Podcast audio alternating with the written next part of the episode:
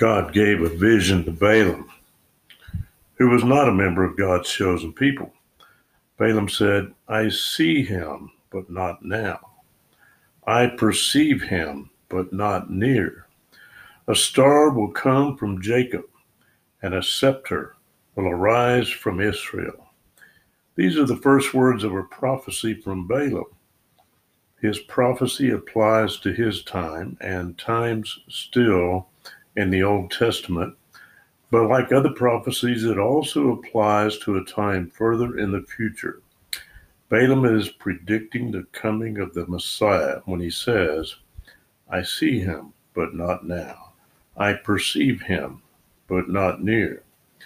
A star will come from Jacob, and a scepter will arise from Israel. Other places in the Old Testament where a prophet speaks, he is prophesying concerning times close at hand. He is also prophesying about the more distant coming of the Messiah. The prophecy becomes clear when it is fulfilled. Balaam prophesied of the future coming of the Messiah, but Balaam still had a wicked heart. He told the king he couldn't curse the Israelites. He told the king that the king's army couldn't win against the Israelites. But he also told the king how it was possible to deal a terrible blow to the Israelites by tempting them to turn their backs against the God who was protecting them. In Revelation 2:14, John writes that Balaam taught King Balak how to cast a stumbling block before the Israelites so that they ate meat offered to idols and committed fornication. The first few verses of Numbers 25 tell us about Israel's sin in that regard. It looks like Balaam had opportunity to serve God, but his worldly appetite, his desire to serve his pagan king and gain riches and honor was stronger than his desire to serve the one true God. Moses' job on earth is finished. God tells him he will not enter the promised land. But God shows him the promised land from the top of a mountain. Moses was to die at the age of 120. The commentary in my Bible says that Moses was the writer of Psalm 90. In Psalm 90, verse 10, it says, He says, as for the days of our life, they contain 70 years, or if due to strength, 80 years. Yet their pride is but labor and sorrow, for soon it is gone and we fly away. Moses might have written that when he was a shepherd, when he was 70 or 80 years old. David wrote Psalms when he was a shepherd. When you're tending sheep, it is good to have something else to occupy your mind. Maybe Moses thought 80 years was all he was going to get, but he didn't know that herding sheep was on the job training for the next job that God had for him. Moses was to lead the Israelites through the wilderness for 40 years. the last words of Psalm 90, verse 10 say that soon life is gone and we fly away. I like that. It reminds me of the song that says, "Some fine morning when the li- when this life is over, I'll fly away." I want that song sung at my funeral. After God passes the mantle from Moses to Joshua, and Moses is dead and buried by God on the mountain, this is not the last time we see Moses in the Bible. In Matthew 17, and in the ninth chapter of Mark and Luke, it tells us about a time when Jesus took Peter and James and his brother John up on a mountain. And there Jesus was changed in appearance. His face shone like the sun, and his garments became as white as snow, as white as light. also, Moses and Elijah came and stood there with him and talked with him. A bright cloud overshadowed them, and a voice from the cloud said, This is my beloved Son, with whom I am well pleased. Listen to him. Peter said something about Moses and Elijah. It appears that Peter recognized who Moses and Elijah were, even though they had never met before. I have read that when we go to heaven, we will recognize people like that and maybe everyone there. Their very presence will reveal who they are. We will know everyone there. In the 11th chapter of Revelation, it ta- tells about two witnesses who will prophesy for three and a half years. They will have power to perform miracles and destroy those who come against them. After three and a half years, the beast from the bottom of the pit will kill them. Three and a half days later, the Spirit of God will bring them back to life and they will ascend into heaven. Some people believe that those two witnesses will be Elijah and Moses because they came and talked to Jesus on the mountain and because they were both powerful prophets. the Bible doesn't say who the two witnesses will be. They might be Elijah and Moses. However, in Hebrews 9:27 it says, "It is appointed to man once to die and then the judgment." Because of that verse, I believe that maybe Elijah is one of the two witnesses, but maybe not Moses. Moses had already died once, after 120 years on this earth, but Elijah did not die. In 2 Kings 2 11 and 12, it tells us he was taken up into heaven in a chariot of fire. The only other person mentioned in the Bible who never died is Enoch, the father of Methuselah. In the fifth chapter of Genesis, he went walking with God and God took him. First chapter of Jude tells us Enoch was a prophet. I think the two witnesses in Revelation 11 are Elijah and Enoch because they haven't died yet, and the witnesses are killed by the beast, and it is appointed to man once to die. On the other hand, other people have been raised from the dead by Jesus and his disciples and prophets, and we assume they died again, but maybe they just ascended into heaven later. Or maybe the two witnesses in Revelation weren't in the Old Testament, but were or will be born in time to serve God against the Antichrist. Who knows? God knows. In verse 16, God told Moses he was going to sleep with his fathers, and the Israelites would turn their backs to God. So Moses was going to get some rest, and God wasn't. God was tired of the Israelites. God said his anger would be kindled against them on that day. God wasn't making the Israelites sin against God, but God knew ahead of time they were going to do it. Just because God knows what is going to happen doesn't mean God foreordained for it to happen The people would suffer the natural and spiritual consequences of their rebellion against God. God said that after the Israelites went into the promised land, they would grow fat and comfortable and turn against God and start worshiping other gods that the previous inhabitants of the land worshiped. God gave a song to Moses to write down and to teach the Israelites it was a song about how they were going to fail big time and suffer the consequences. God wanted them to learn the song and pass it down through their generations so they would remember that God had given them the warning. They would remember the song so they wouldn't have the excuse that they didn't know. The song would serve as a lesson for the people who were mostly illiterate but would remember the words to the song, warning about something they wouldn't read about.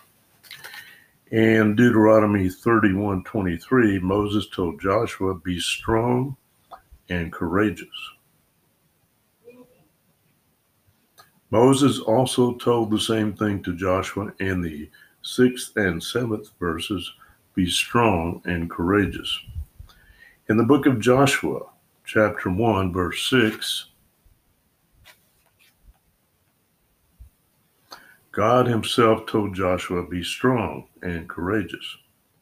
God also told Joshua the same thing again and again.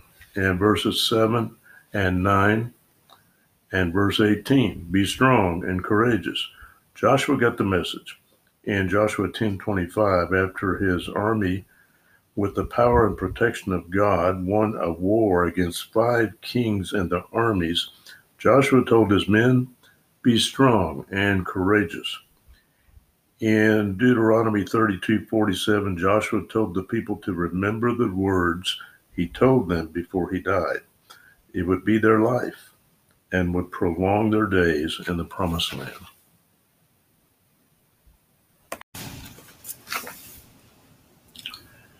God tells Joshua to be strong and courageous. God told Joshua every place Joshua sets foot, that place would be given over to him. It was a promise from God. God told Joshua to be strong and courageous. He needed to do what God commanded him to do. He needed to go where God told him to go. His job was to command the army of God's people and defeat the enemies the enemies were the current inhabitants of the land. Their time was up. It was time for Joshua and his men to sweep the enemy out and inhabit the land God was giving to them. God told Joshua something else. Joshua needed to read the instruction manual. Moses had written down God's word that was given to Moses. It was called the law. Joseph uh, Joshua needed to read it daily. He needed to meditate on it daily. It was God's instruction manual for him and all God's people. Up to this, up to this time in Bible history, God spoke directly to the people he was choosing to lead the way. God spoke to Adam and Eve in person. God spoke to Noah in person. God spoke to Abraham in person. God spoke to Jacob and his son Joseph in dreams. God spoke to Moses in person. When God spoke to Moses, Moses wrote it down. Moses wrote the books of Genesis, Exodus, Leviticus, Numbers, and Deuteronomy. He wrote the first five books of the Bible inspired by God to write it all. Now Joshua was told by God to read what was written by Moses and to meditate on it daily. Joshua wrote the book of Joshua. And so it began 66 books of the Bible written by 40 different authors over about 1600 years.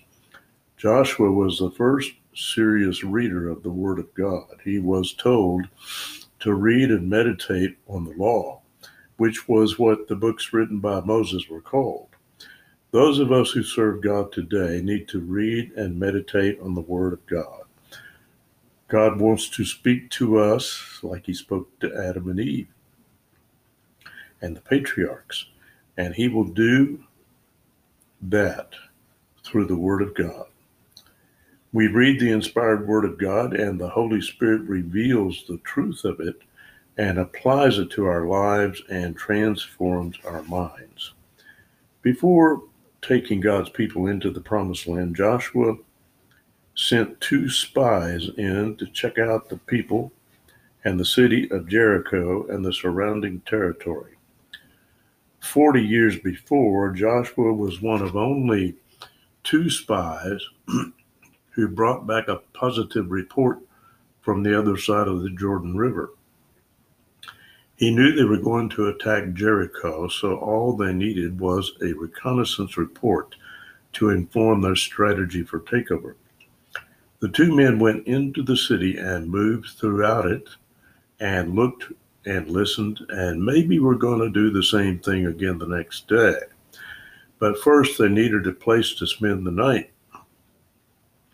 They found a house built on the wall of the city that looked like a, it might be an inn open for business. They asked to spend the night and were welcomed. It might have been an inn, a full service inn. The owner of the house was Rahab, a harlot. In any case, it was a good location for two spies to spend the night. It was on the wall, and if they had to, they could climb down from a window to the outside of the city and be gone. Some other people all had noticed the two strangers moving around trying to be inconspicuous.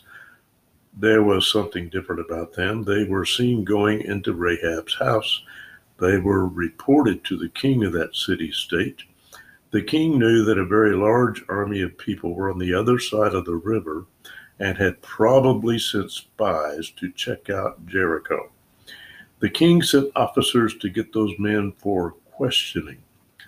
Word got back to Rahab, and she hid them on the roof beneath some stalks of flax that she had stored up there. When the officers came to the door, she told them two men had been there, but had left before the city gates closed at dark. She told them if they wanted to catch the men, they had better go out and chase them down. The king's officers left in a hurry out the gates and toward the river.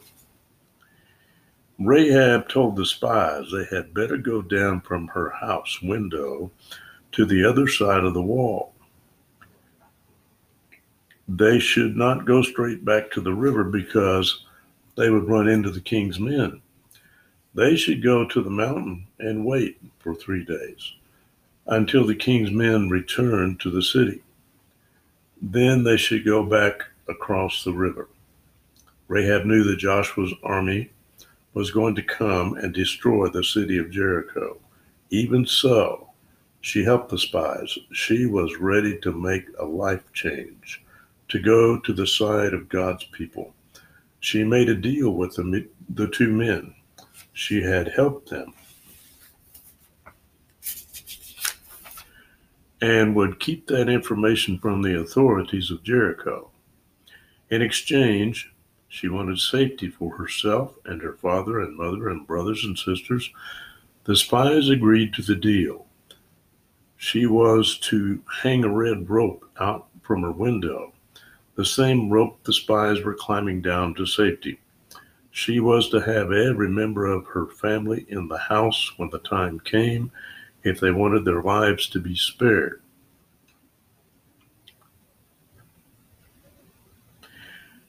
The men then climbed down, went to the mountain for three days, and then back to Commander Joshua. They told Joshua about their adventure and all they could discover about Jericho and the surrounding terrain. They let Joshua know that the people of Jericho were afraid of God's army. They also told him about how Rahab had helped them and the deal they had made with her. It was time for God's people to cross the Jordan River. God stopped the flow of the Jordan River by making the waters flowing from upstream to pile up against an invisible wall like a dam made of glass. The waters downstream from the location moved on down and away from the place where the priest stood with the Ark of the Covenant. Not only that, but the path cleared for the Israelites became dry ground, not what you would expect from a riverbed that the moment before was underwater. It had been 40 years since the Israelites crossed on dry ground between walls of water of the Red Sea.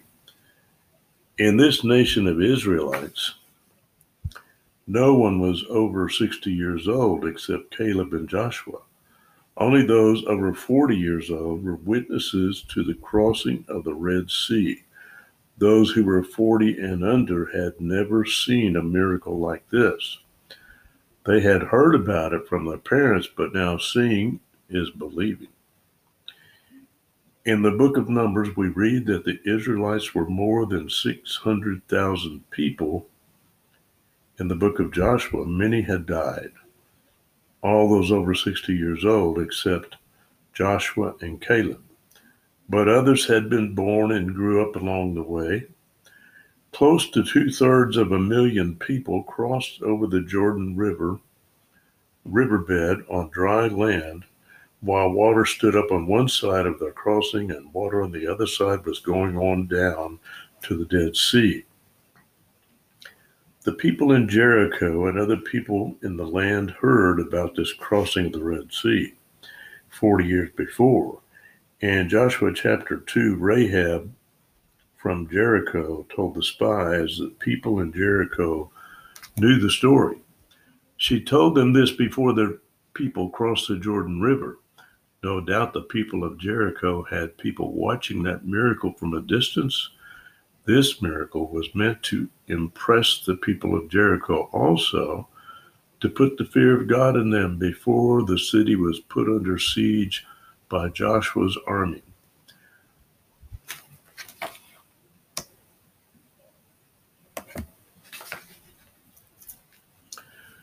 God knew the people of Israel had a tendency to forget what God had done for them. God wanted them to remember. God told Joshua to choose a man from each of the 12 tribes of Israel. And while the riverbed was dry, with the priest holding the Ark of the Covenant in the middle of the riverbed, those 12 men were to go there and choose 12 large river rocks, hoist them up on their shoulders, and carry them out to where Joshua told them to take them. River rocks are different from just any old rocks. They are worn smooth by erosion from the flowing water.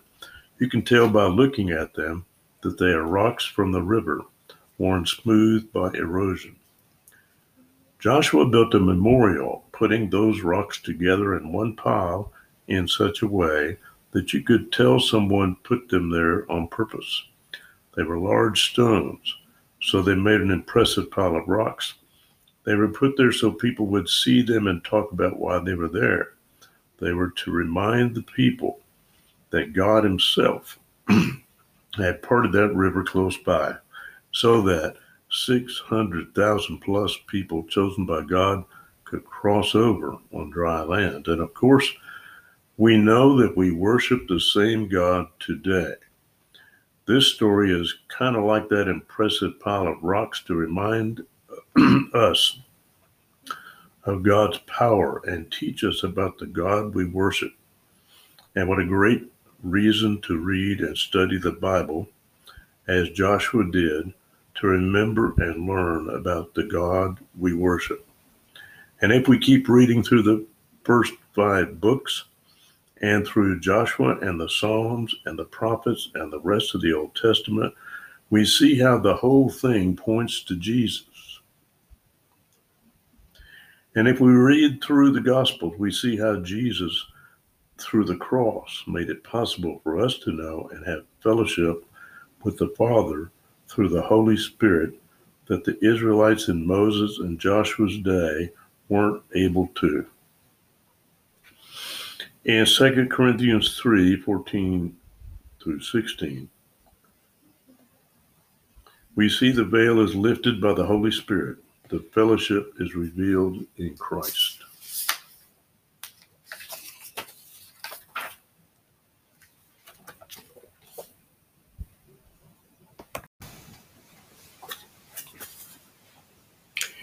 After the Israelites entered the promised land, they camped out amid acres of corn. They harvested that corn. They cooked it up and ate it. This was their first food to eat from the promised land. And they didn't get manna from heaven the next morning, as they had for 40 years. They didn't need it anymore. There was plenty of food in the promised land. The people were waiting for Joshua to tell them it was time to attack the city of Jericho. Joshua was spending time alone, thinking, meditating, strategizing. He was waiting on God to inspire him with a battle plan. Then he looked up and saw a warrior standing before him with his sword in hand. Joshua didn't recognize this man. He said to him, are you for us or against us? The man said, Neither. I am captain of the host of the Lord. In other words, he was saying, I'm not on one side or the other.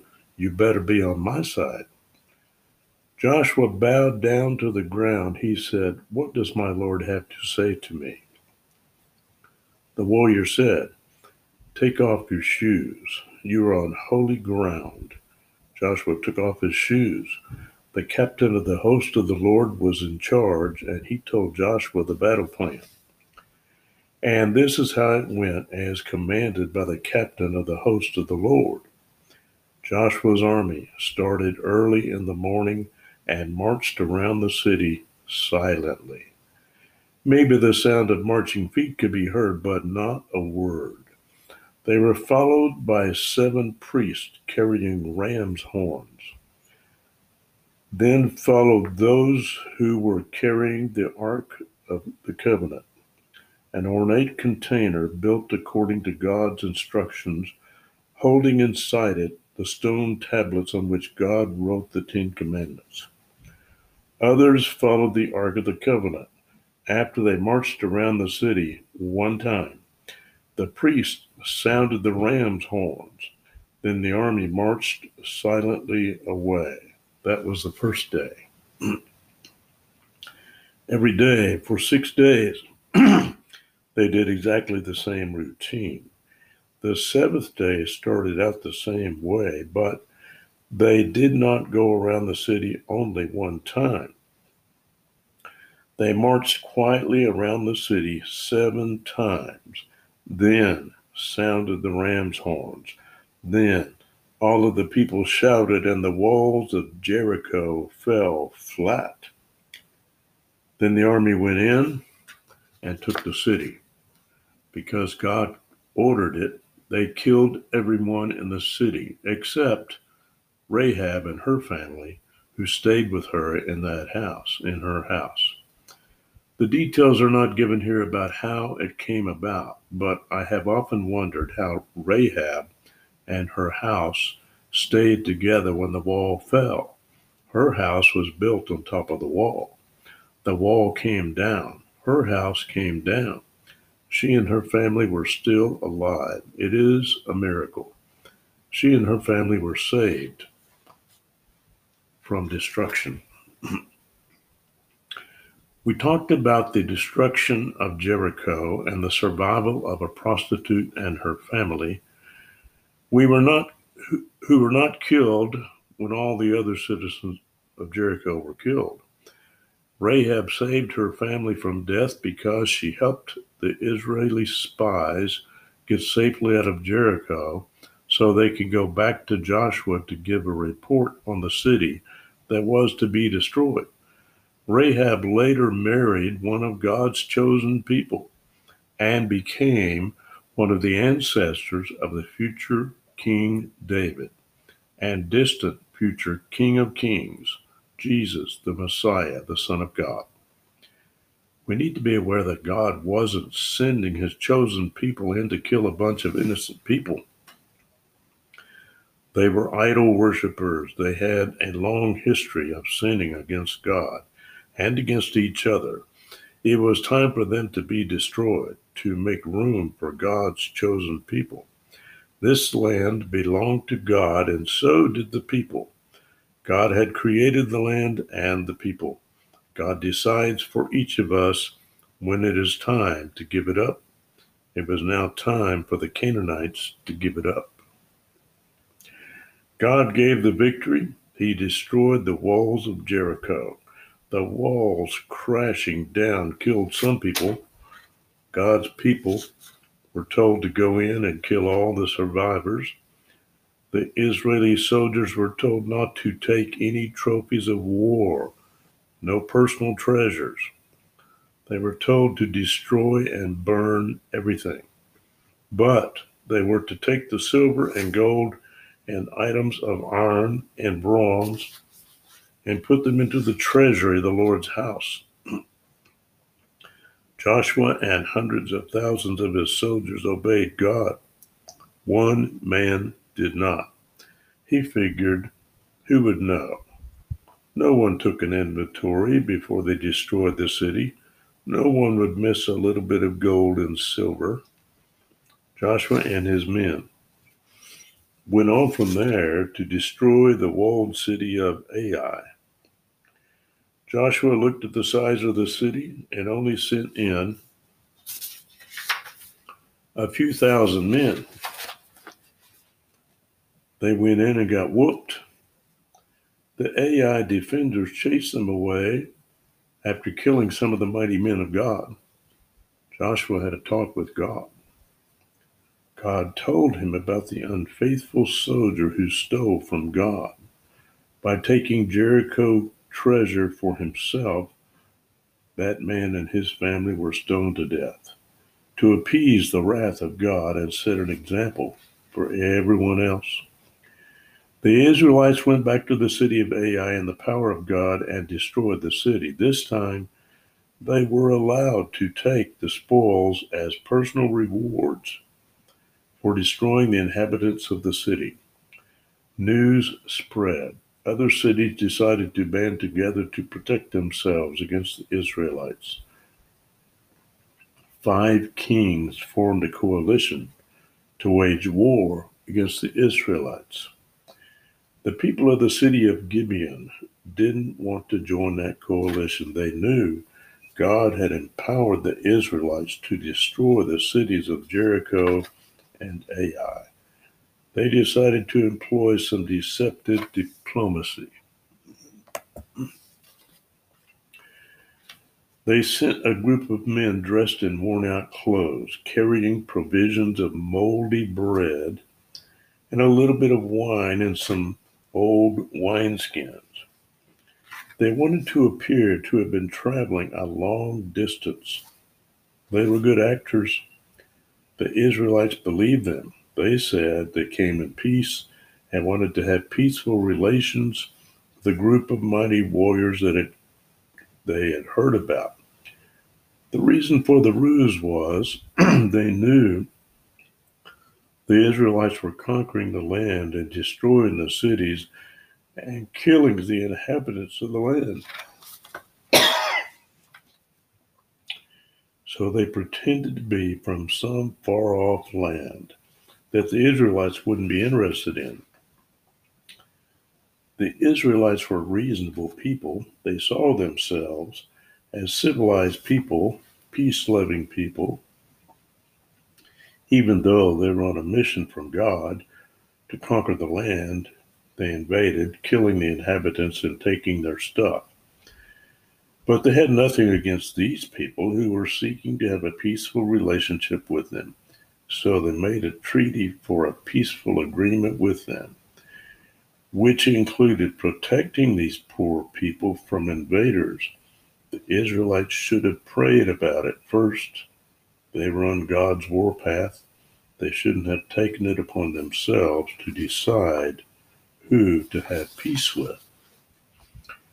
Three days later, the Israelites discovered the Gibeonites were really their neighbors and should have been one of those cities they were supposed to destroy. But now they couldn't do that. They had made a pact with them.